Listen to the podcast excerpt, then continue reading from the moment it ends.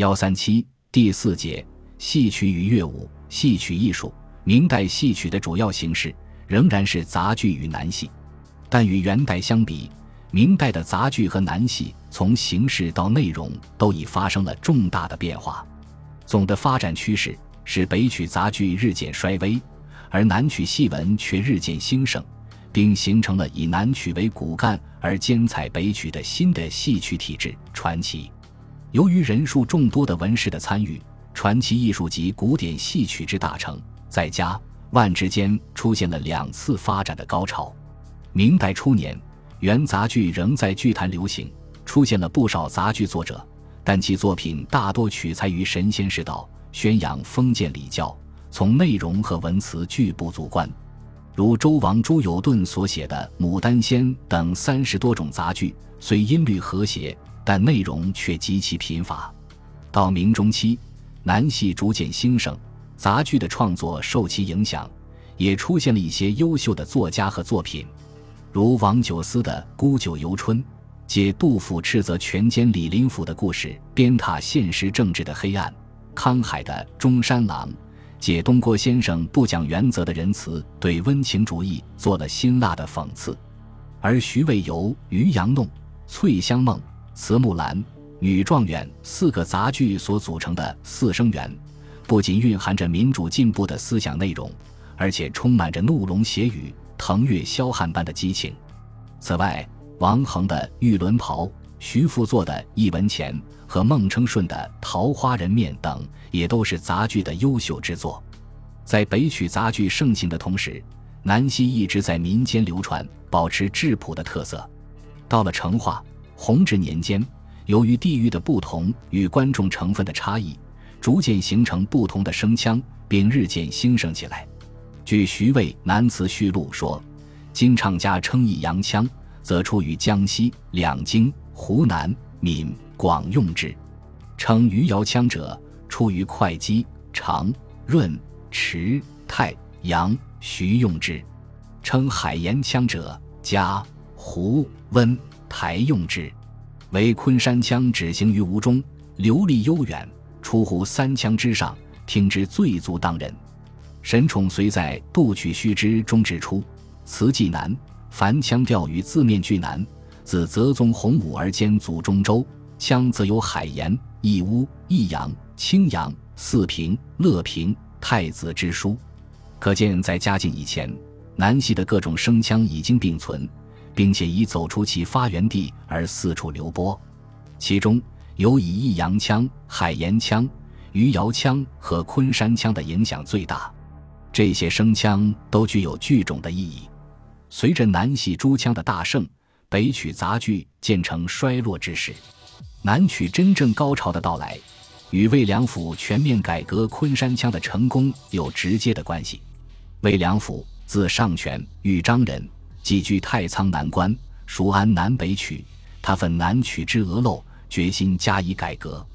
嘉靖年间，他在擅长北曲的张野堂、笛师谢林权、老作曲家过云氏的协助下，吸收海盐、益阳各腔之长，以及江南民歌小调的某些精华，并融合北曲的演唱技巧和结构严谨的艺术成果，对流行于昆山一带的唱腔进行改造，形成一种耳目一新的昆山腔。新变昆腔在咬字发音上富有字头、字腹、字尾、开口、闭口、鼻音等种种技巧，喉转声音像蚕丝一样的轻柔婉转，并兼有益阳、海盐、北曲的韵味，成为一种舒徐凄婉的全新腔，称水磨调，引起民间艺人和士大夫的重视，起而效之者甚众，而北词即废。不过改革后的昆山腔当时还只停留在清唱阶段，尚未登上戏曲舞台。后来音乐造诣很深的昆山人梁辰瑜率先运用新变昆腔演唱他所创作的《浣纱记》，将昆山腔变成一种戏曲声腔，从而刺激了戏曲创作的发展。随后便涌现出了《玉珏记》、《鸿福记》、《祝发记》、《玉和记》、《香囊记》、《明珠记》等一大批昆腔巨作，掀起了明中叶以后的第一个戏剧高潮。从此，昆山腔日益走向成熟，逐渐形成流派，并取代杂剧占据剧坛的主流地位。当时人便将这种新发展起来的戏曲形式称为传奇。万历至明末是明传奇的黄金时期，此时的戏文创作在体制上发生了巨大变化，剧本结构更趋精密化，曲调组织也更加规范化。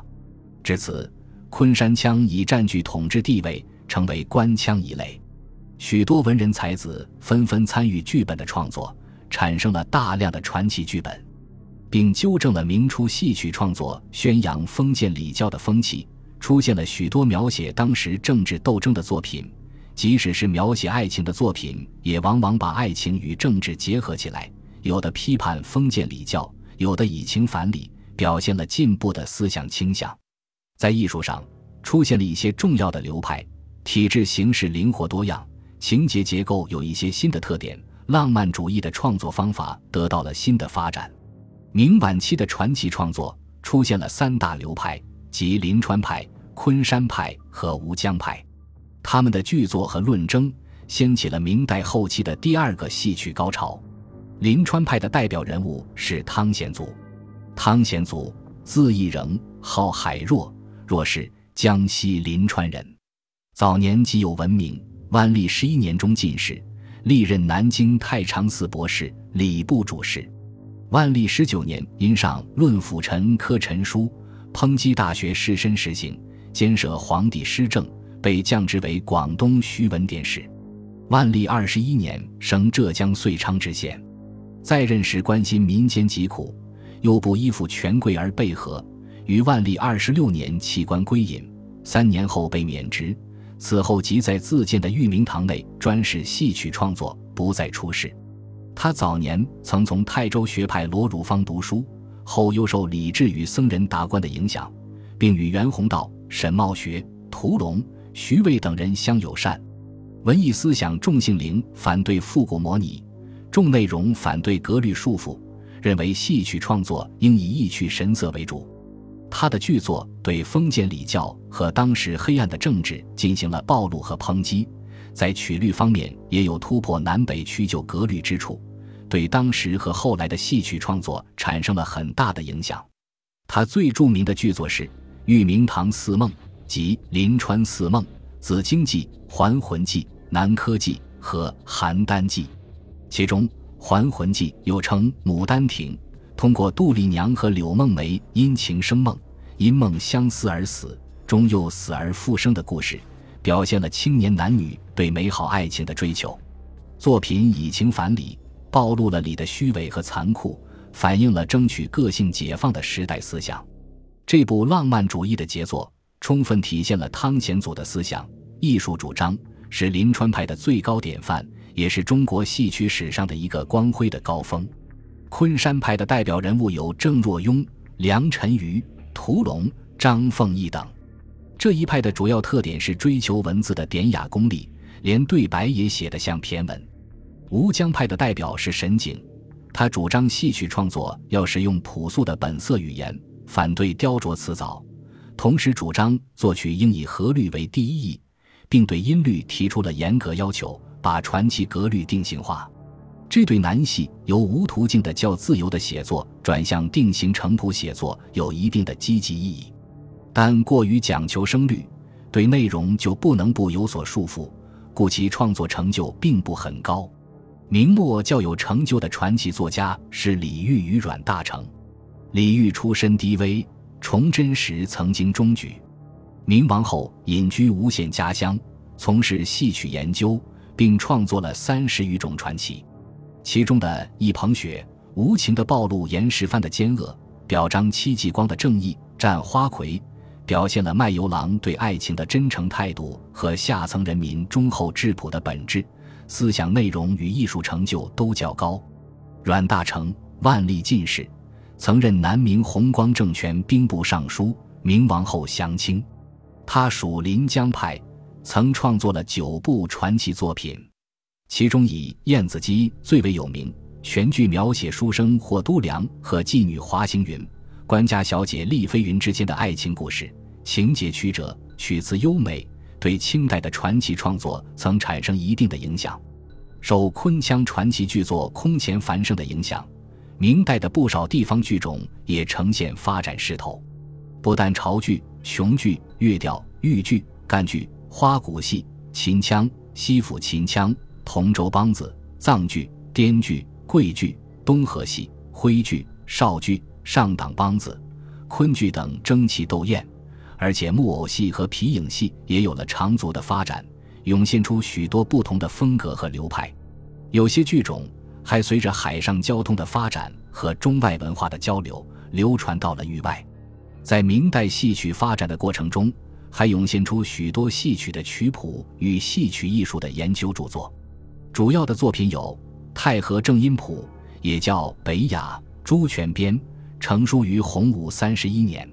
全书二卷八章，是现存最早的北曲杂剧曲谱的记载。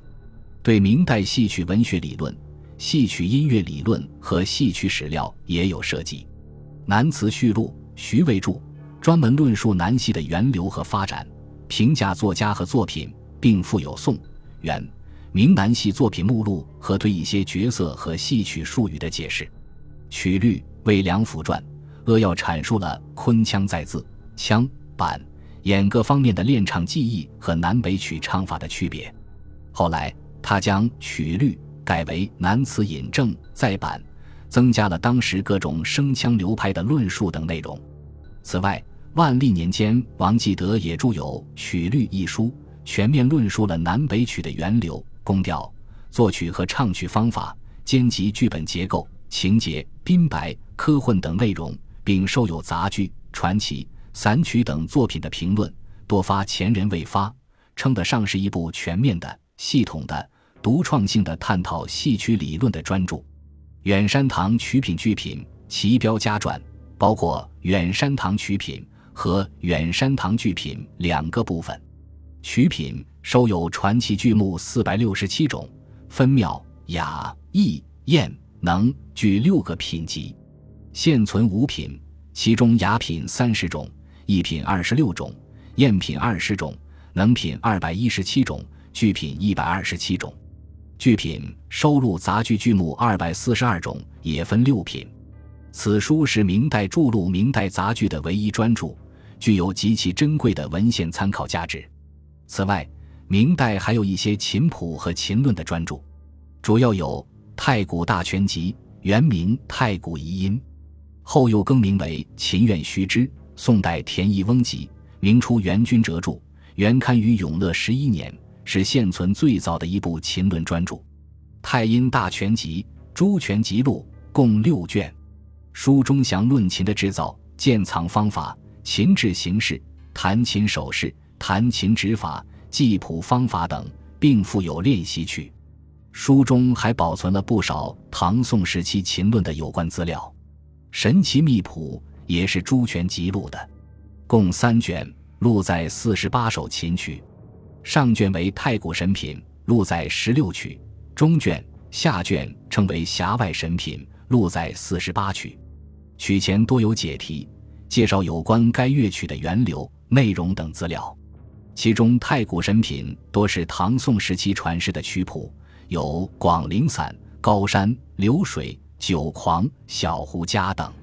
匣外神品则大多是宋元间流传较广的琴曲。琴谱的刊行，朱全具有首开端绪之功。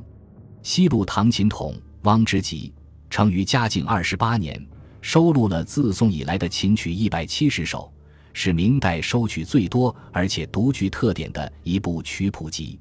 《琴书大全》讲课千集，万历十八年成书，全书共二十二卷，其中前二十卷收录古代的琴学文献，余下二卷为琴谱。松弦管琴谱由秦川派创始人严子编订，是秦川派及余山派的代表性琴谱，曾多次再版，被当时及后世许多琴家奉为正宗。此外，绍兴派的琴师尹尔涛、张岱等还编有琴谱《徽言秘旨》《徽言秘旨定》等。